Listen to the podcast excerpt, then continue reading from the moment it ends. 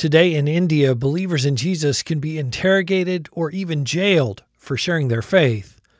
But Brother Raj says if he or one of our brothers and sisters in Christ is jailed, it's just an opportunity to share Christ in a new place. Even if God allows us to go and live in the jail for a few months, what's wrong with that? We will go. All these guys are going for wrong reason. Let's go for the right reason. Take it as a privilege and go and be there. Spend more good time with the Lord.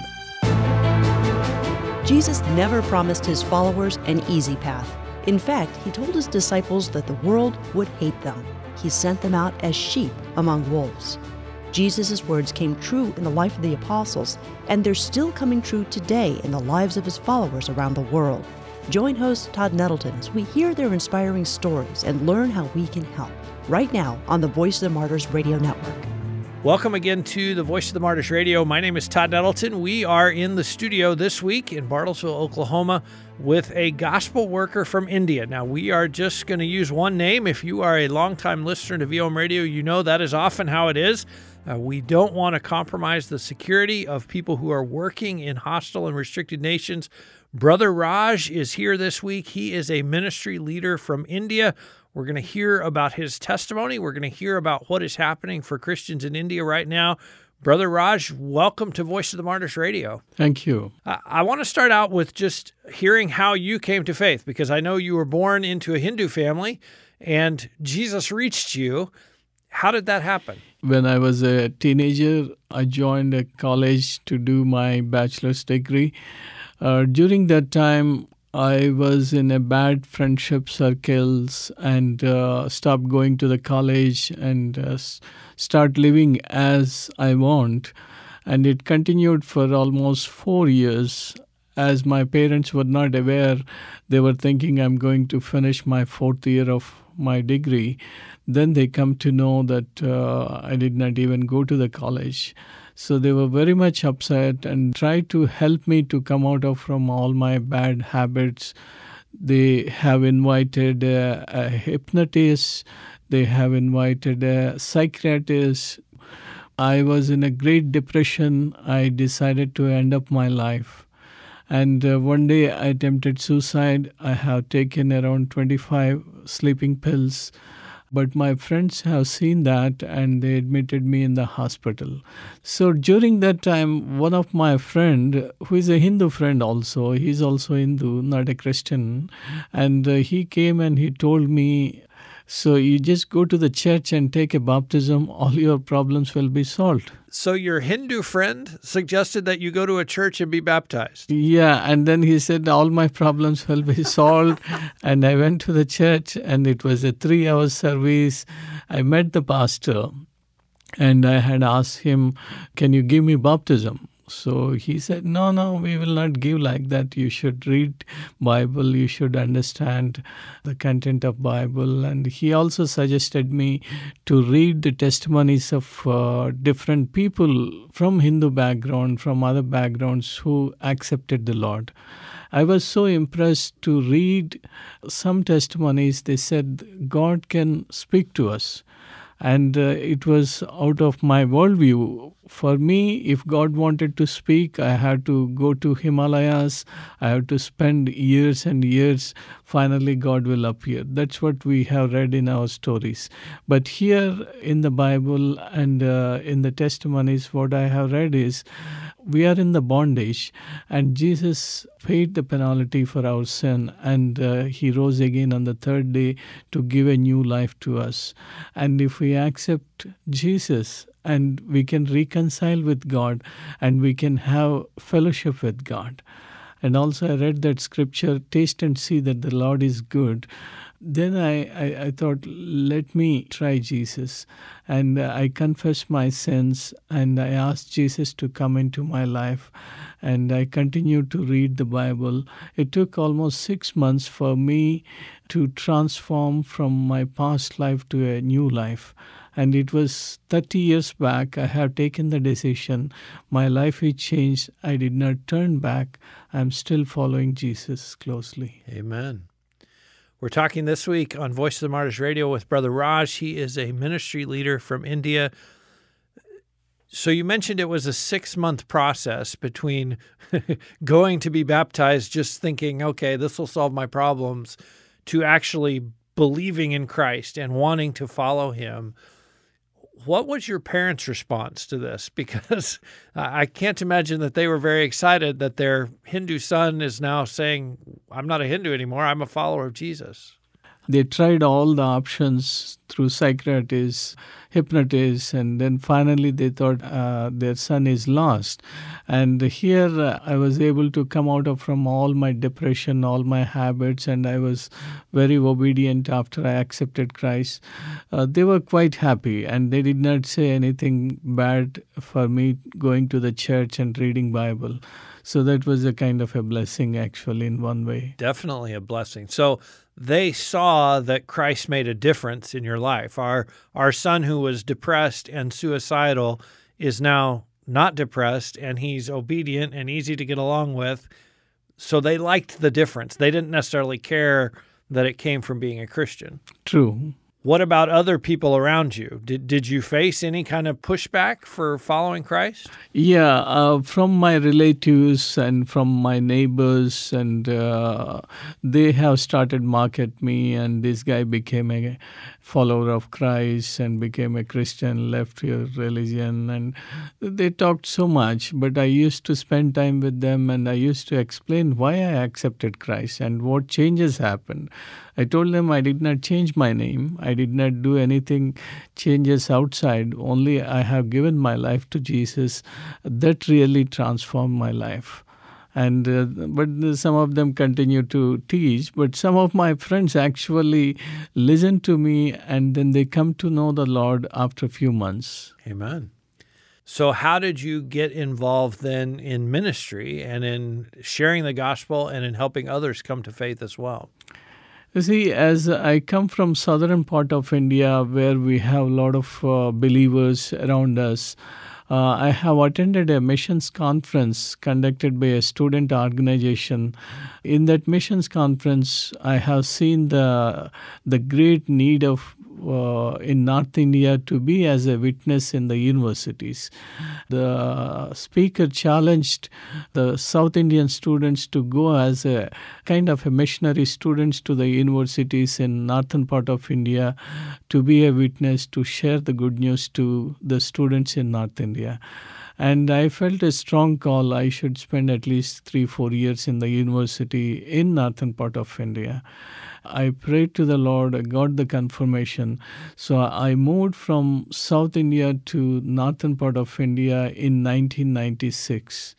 And uh, now it's almost 28 years I've been serving the Lord there four years I was in the university, I was able to share the gospel to so many students in my class and also in the campus there. And few of them accepted the Lord after four years. With that, we have started the first fellowship for the university students. And in 1999, I felt a strong call. We should start a, a training center and train up the grassroots people to send them to plant churches in the remote villages of North India. That's where we started in 1999, uh, fully involved in the ministry for past 24 years. You mentioned the, the move from South India to North India. More Christians would be in South India. Is there less persecution in South India, or at this point in time, is it kind of uniform throughout the country? Uh, in overall, the South India and northeastern part of India, uh, for decades, the persecution was very less. But the recent years, in the last three years, even the even in South India, Northeast India, the persecution level started to grow. But in overall, if you see the highest persecution for Christians is in North India. Okay. So you knew that when you're going up to North India for ministry, you knew you were going into a harder place. How did you think about the possibility of persecution and the possibility that, hey, we are going to a place that's less Christian, where there's more chance of being persecuted? What was kind of your mindset in in making that transition? See, uh, if I felt after accepting the Lord, I know I'm serving the God who control this universe. And uh, if He says something and if I obey, and He will give me strength and courage to do the things. That was a kind of a strong faith uh, I had after accepting the Jesus. So when I decided to go, I know God is with me, and uh, He led me to northern part of India with a purpose. So I continue to serve the Lord.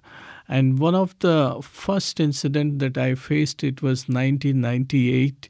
I was called by the crime branch head and they harassed me for almost two days from morning 9 they used to call me and used to send 5 p.m in the evening two days uh, it was such a hard time they did not put me in the jail but it was psychological harassment uh, i was literally cried by the questions they asked, by the way they abused.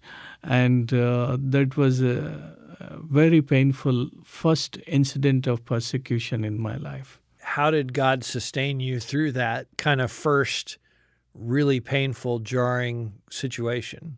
After that, I understood that is a kind of a psychological harassment and creating a fear technique that the police and the intelligence they use uh, and even the fanatic groups they use creating a fear on the people mainly in the christians and missionaries so that they will be scared and they will stop sharing the gospel they go back to their hometowns but i i understood that it is a, a, fear tactic to oppress people and uh, from that time i learned and now after 25 years I don't fear. I can talk to the intelligence. I can talk to the chief police officer without any fear because I know I have. Uh, I'm not involved anything against the Constitution of India and uh, whatever the freedom that Indian Constitution had given, and I'm following that. I'm sharing my faith. So really, the two days of harassment helped me to understand the, all these fear tactics by these groups and it gave me more courage and it helped me to face all the persecution events in the past 24 years it's interesting that you say that their desire is to make you afraid it, I, I, just am thinking of all the times in the Bible it says, Do not be afraid. Do not be afraid. Do not be afraid their whole goal is to create that fear so that you will be quiet, be silent, do not share your faith, do not talk to people about Jesus. As you're talking with new believers and in your ministry role, you're helping people get involved in ministry and go out to some of the rural villages. How do you prepare them? How do you equip them to not be afraid, even when they're in the police station, even when they're being interrogated or questioned?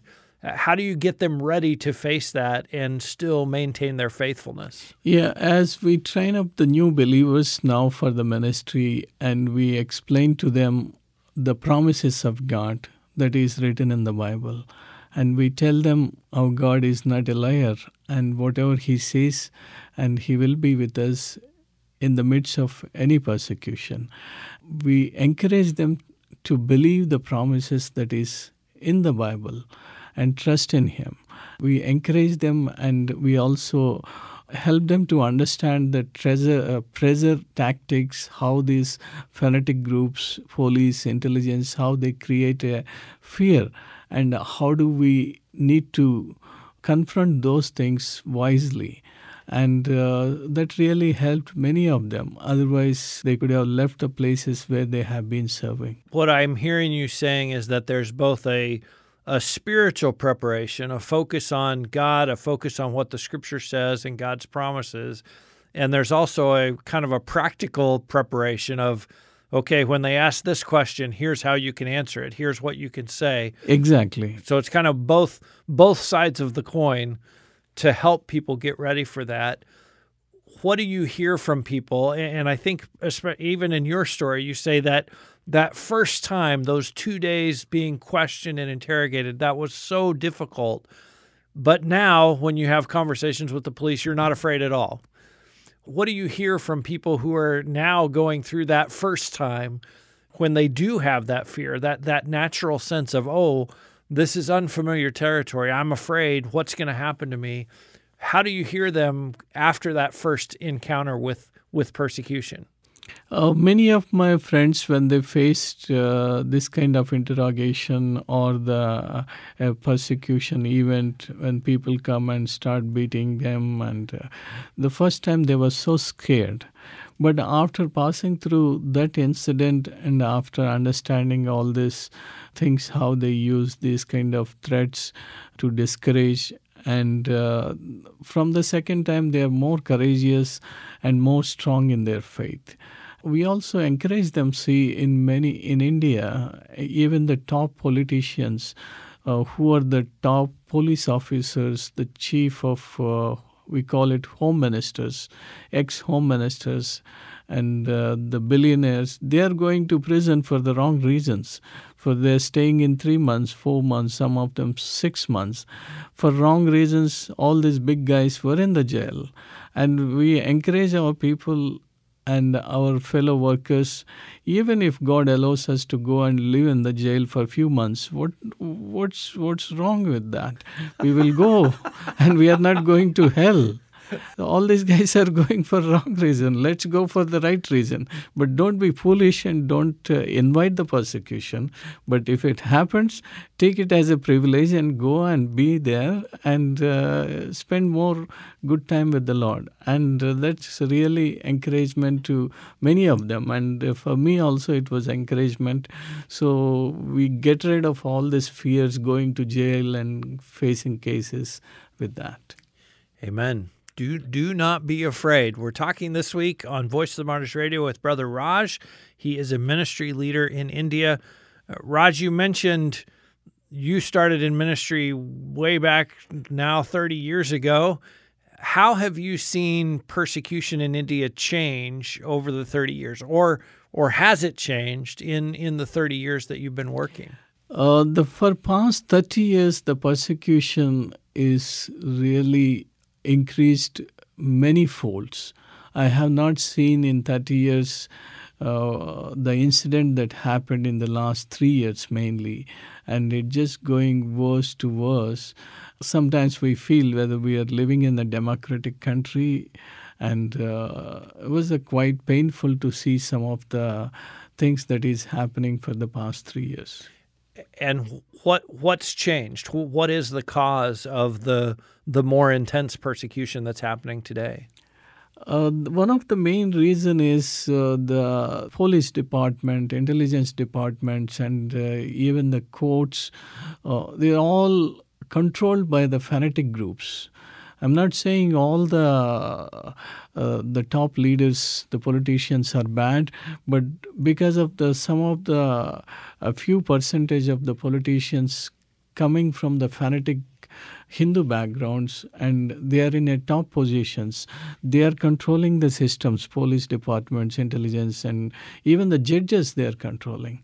And uh, that is the worst things we have been seeing for the last few years and it's interesting, and you talked about it earlier. the The Constitution says you're free to be a Christian. You're even free to change your faith. But if the people in power at the current moment don't say that, uh, there there's kind of a battle going on between what the Constitution says and and the kinds of enforcement the government's actually doing. Yeah, I think the the problem is uh, what they have done in some of the states is they introduce anti-conversion bill, and they will not call anti-conversion bill. They call it Freedom of Religious Act, and uh, because if this if they call it anti-conversion, they are going against the Constitution. Mm-hmm. So they call it Freedom of Religion Act, and then they amended uh, some of the things so that creates more problem to the people who are sharing the gospel. Like if any state in India have anti-conversion bill, the freedom of religion bill, if somebody goes and complains, this Raj is trying to convert me to become Christian, the police are immediately filing a case against us. And then you have to fight the case for years to close the case. So they are misusing the existing law and also they are misusing the, the new amendments that were done in the Freedom of Religion Act or the anti conversion bills. So, with these new laws that are passing, is that changing your strategy within the church, within the uh, trying to do outreach, trying to go into new villages? Are you having to change your strategy, or are you just going forward knowing that, yeah, we're probably going to face persecution, but this is what God's called us to do? Yeah, we almost we changed the way we have been doing the things. 90% of the ways are different than what we have been doing in the past and we are using the social media and uh, with a, a, clear passwords not to be too public. And uh, the, the meetings we used to have larger meetings. Now we have mostly the house gatherings in different locations. The whole strategy changed. Mm-hmm. we're talking this week on voice of the martyrs radio with brother raj. He is a ministry leader in india.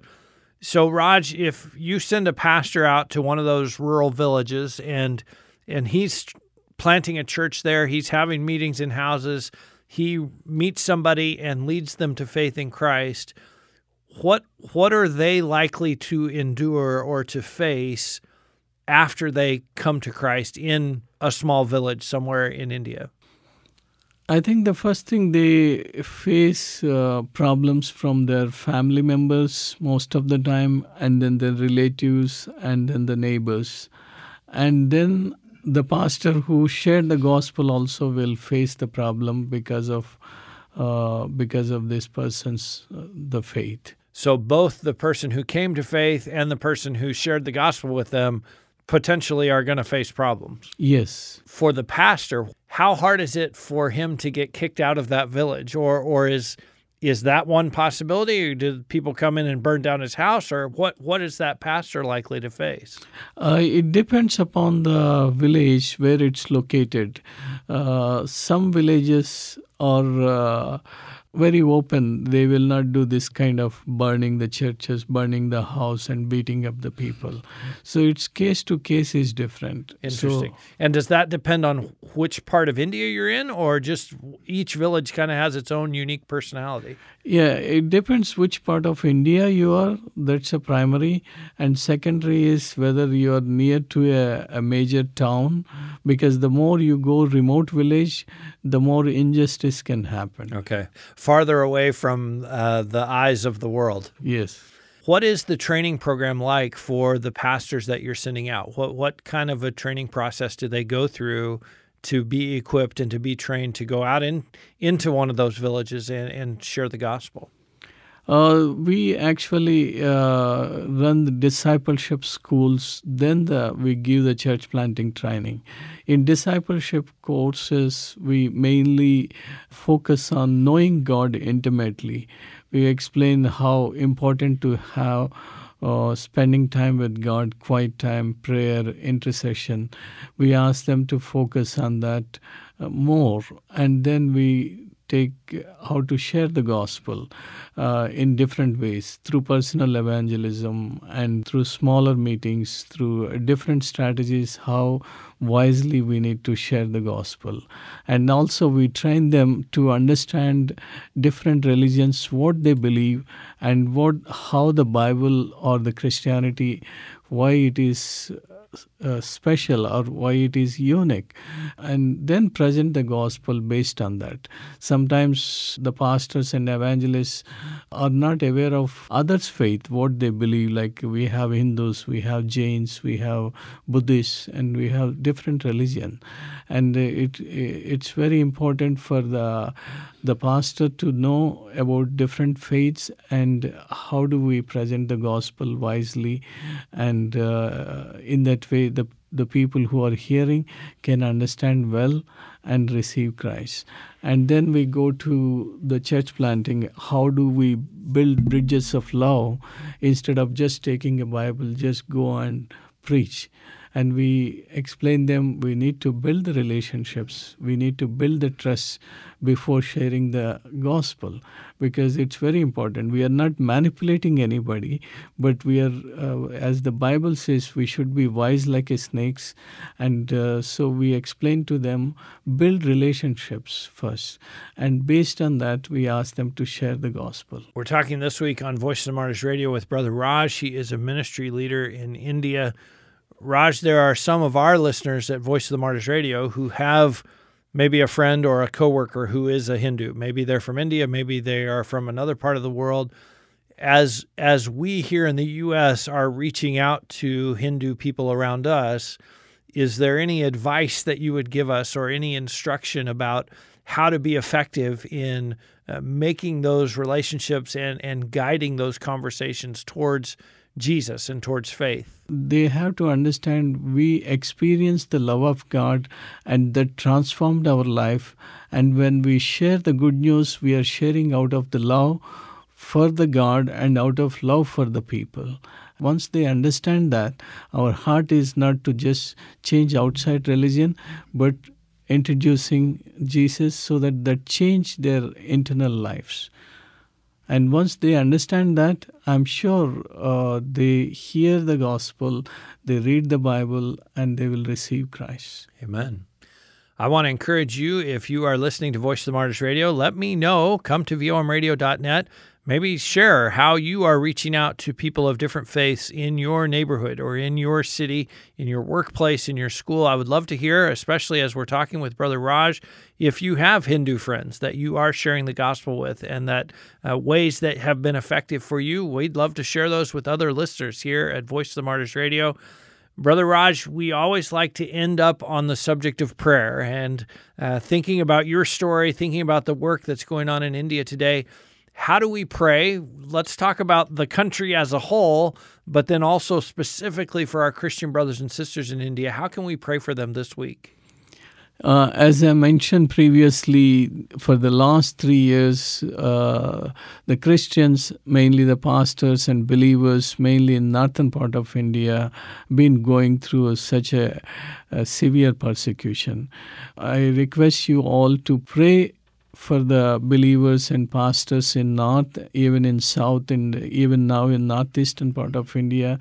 Let's have that uh, believers to have courage to trust god more and uh, to understand the persecution in more positive way so you can continue to pray so that they will stand in their faith and they are able to come out of the current situation Amen. And I would encourage you, as as Raj has shared, even as they face persecution, let's pray for opportunities uh, to witness, even being in jail. You, you mentioned Raj, don't not don't be upset about being in jail. See it as an opportunity. Uh, that's a hard thing. That's a hard thing, especially as you said, the first time you go through that. I would encourage you this week pray for the nation of India. Pray for our brothers and sisters there who are going through persecution, and uh, it has gotten harder. It's gotten more difficult in the last three years. Brother Raj, thank you so much for sharing with us this week on Voice of the Martyrs Radio. Thank you for your work in India, and we do pray God's blessings over you and your family there. Thank you very much. Thank you for listening this week to the Voice of the Martyrs Radio. If you haven't already done so, I want to encourage you to subscribe to the free Voice of the Martyrs magazine. Just come to vomradio.net. Click on the link at the top of the page that says free magazine. We would love to send that to you each month with the stories of our persecuted brothers and sisters. Also, I'd appreciate it if you would take a few moments to rate and review this podcast wherever it is that you're listening. That's a great way to help us reach new listeners with the stories of our persecuted brothers and sisters. You can also help us reach new listeners by sharing this episode with a Christian friend and with your pastor. You can also give financially to support VOM's work helping persecuted Christians, providing Bibles, and supporting frontline ministry. Simply click on the donate tab at the top of vomradio.net, or you can go directly vomradio.net slash donate.